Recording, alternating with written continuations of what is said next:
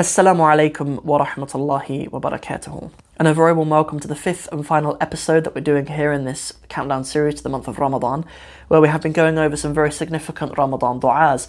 We have been over Allahumma ballighna Ramadan, Oh Allah, make us reach the month of Ramadan. We've been over a dua for the suhoor, a dua for the iftar, a dua, a dua for asking Allah to accept our different kinds of ibadah from us. And then here we're going to go over a very famous dua which um, which we have all heard in the month of Ramadan, especially in our Taraweeh. Um, yes, and this is one which we particularly hear um, in the last ten nights of the month of Ramadan as we um, as we seek out um, Laylatul Qadr in the hopes that we can gain its reward. So what do we hear the Imam say? We hear the Imam say, Allahumma innaka afoon tuhibbul afwa anna. Sometimes you might hear it in the first person, if you in the in the singular rather. If um, if it's one person making dua for themselves, you might hear Allahumma innaka afoon tuhibbul afwa fa'fu anni. Um, you know, you you might hear that, but uh, most of the time when we're making this dua in congregation, then um, then then you hear it in the plural anna. So let's do a walkthrough of this, inshallah. So Allahumma, this is I think the third time we've seen Allahumma and it's a way that we simply call out to Allah. Innaka. We have seen inna before actually. We've seen inni, we've seen indeed I, but this is inna. Excuse me, innaka. This is indeed you. You are afuun. El afu in this exact kind of um, kind of form is one of Allah's names actually. Um, and al afu is pardoning. So al afu, when Allah uses that term for Himself, it is Him being the pardoner. Um, yeah, sometimes when we translate these things into English, we get a bit mixed up between like accepting of tawbah, accepting of repentance. Um, we get mixed up between al-afu and al-ghafur um, and at-tawwab and things like that. So at-tawwab is the one who accepts the tawbah, accepts the repentance. Um, when Allah is al-ghafur, use that name for him, it's the forgiver. He, he's literally forgiven, forgiving. But um, it's a bit different to accept repentance and to forgive. I suppose the repentance is, is also the changing of your actions as well as the asking for the forgiveness for them. But um, but the afu is when Allah is um, is pardoning rather than which is kind of different to accepting repentance and to forgiving.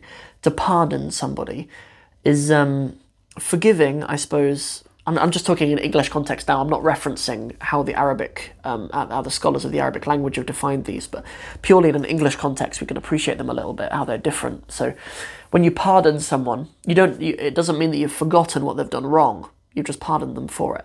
So it's not that Allah will forget or wipe out what we've done wrong, or it's not that we are trying to trying to delude ourselves into thinking we haven't done something wrong, but we're asking Allah's pardon for it.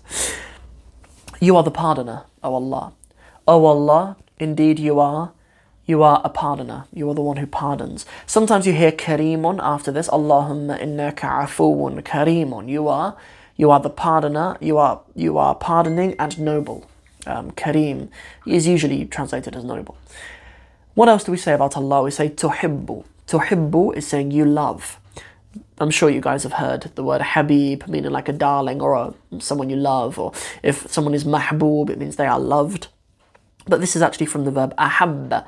It's a form four, but it's a doubled verb, so the ba on the end is doubled. So we end up with yuhibbu for he loves and tuhibbu for you love. O oh Allah, verily you are pardoning. You love al afwa, you love the pardoning. You love to pardon. Fa'fu anna. So pardon about us. Okay, we don't say pardon about us in English, but we have anna in uh, in here. I mean, th- this isn't the first time in this dua series that we've seen examples of when verbs take prepositions which we in English don't necessarily use. Like in a previous one that we did, we looked at the verb bika mentu. Like when we use the verb amana to believe in English, we believe in something. But in Arabic, they believe by something. The verb bi meaning the preposition bi meaning by really. So that's kind of an explanation as to how we have anna. Allahumma innaka afoon. Oh Allah, you are a pardoner. Tuhibbul afwa, you love the pardoning. Fa'fu anna, so pardon us. Um, yeah, fa'fu. Um, yeah, there's not a waw on the end of that, by the way. Sometimes the way we say it when we're making dua, we, we lengthen just a dhamma on the end for some reason. Um, I know the first few times I heard it, I thought it was fa'fu anna, and there was like, ooh, fa'fu anna. Um, yeah, um, but, but, but there isn't. Fa'fu anna. Yes, um, it's actually, there is a dhamma on the end though, although it's an imperative, um, because the root letters of that are actually ayn, fa, and waw, and we're shortening that waw to a dhamma. Fa'fu. Yeah, um, so the actual, um, the actual verb would be afu.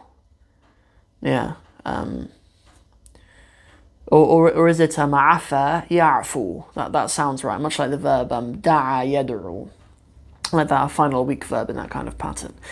So um, what I'd like you guys to do for your homework is for you to use a different one of Allah's names in there. So to make the same dua, but to use a different one of Allah's names. I want you to do this not to replace this dua. This is this is a dua that that is upheld and is um, you know, and we're very familiar with it. Um, I'm, I'm, not I'm not saying it for that, but I'm saying it would be good practice of the Arabic language to practice replacing afu with another one of Allah's names, to change al afwa for to take the same kind of principle and make the noun out of it, and um, and instead of fa'fu as the imperative, so pardon us, um, to take a different one. So do something else to us, right? But, but coming from the, the, one of Allah's names. So, so for example, I'll demonstrate this, what I'd like you to do with it, and I'll use the name of Allah Al-Aziz.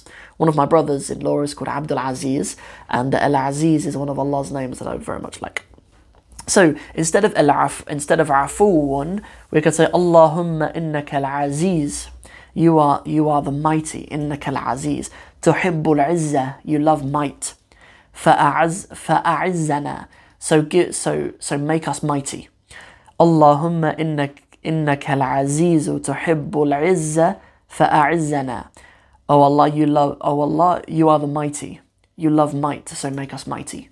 So you could take any of Allah's names, well, many of them, maybe some of Allah's names, Dhul Jalali wal Ikram and, and, and ones like that. Maybe they don't fit this pattern so nicely, but if you can find a way to make one of Allah's other names, As-Salam, um, Ar-Razzaq, um, Al-Fattah, um, you know, there's many of Allah's names which are Ar-Rahman, Ar-Rahim. There's many of um, Allah's names which it would work well with. So if you find a way to be able to do that and put that in the comment section below, that'd be really cool. So just to summarize, um, what this countdown series has been for, a little call to action for you guys to take some action on your own Arabic language learning journey and um, to make it count and uh, you know, and to make this Ramadan the most productive and uh, most meaningful one you've ever had in terms of your relationship with the Quran.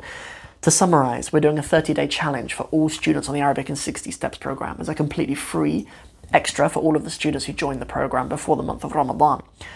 Every single day throughout the month of Ramadan, a new video will be released whereby I will explain the first ayah of every single juz. So it's not only a good way of launching your Arabic language studies or relaunching them, it's a good way of actually launching your reading of each juz every day. Um, because you'll actually have an understanding of that first juz. So it'll be a very short video, inshallah, as we're doing them daily. Um, I don't want to make them unrealistic. I don't want to make it a one hour seminar for myself or something. It'll be a short video covering the first ayah and there'll also be an action point, much like much like what we've done in this whole dua series. There's been an action point for every single video. Go and find this from the Quran. Practice using this kind of structure. Refer to these steps in the program. There'll be kind of things like that in the comment section for other students to kind of comment on each other's examples and correct each other and stuff like that, and have some discussions too, and get that support from the community. And then at the end of the 30 days, there'll be an exam. So yeah, this will be an exam that students will sit actually inside the portal. It will be available for maybe 24 hours. Um, I'll make it available maybe the day before Eid. We don't know exactly when Eid will be, but we'll do it maybe for 24 hours before the day of Eid, and you'll see how much you've benefited in that whole month. So, inshallah, we can really make sure this is a month where you launch your Arabic language studies, you do something meaningful, you come out of the other, other end of the month of Ramadan knowing you've learnt a lot, and you've got the satisfaction of completing a whole challenge and got a certificate for completing an Arabic study program throughout this blessed month.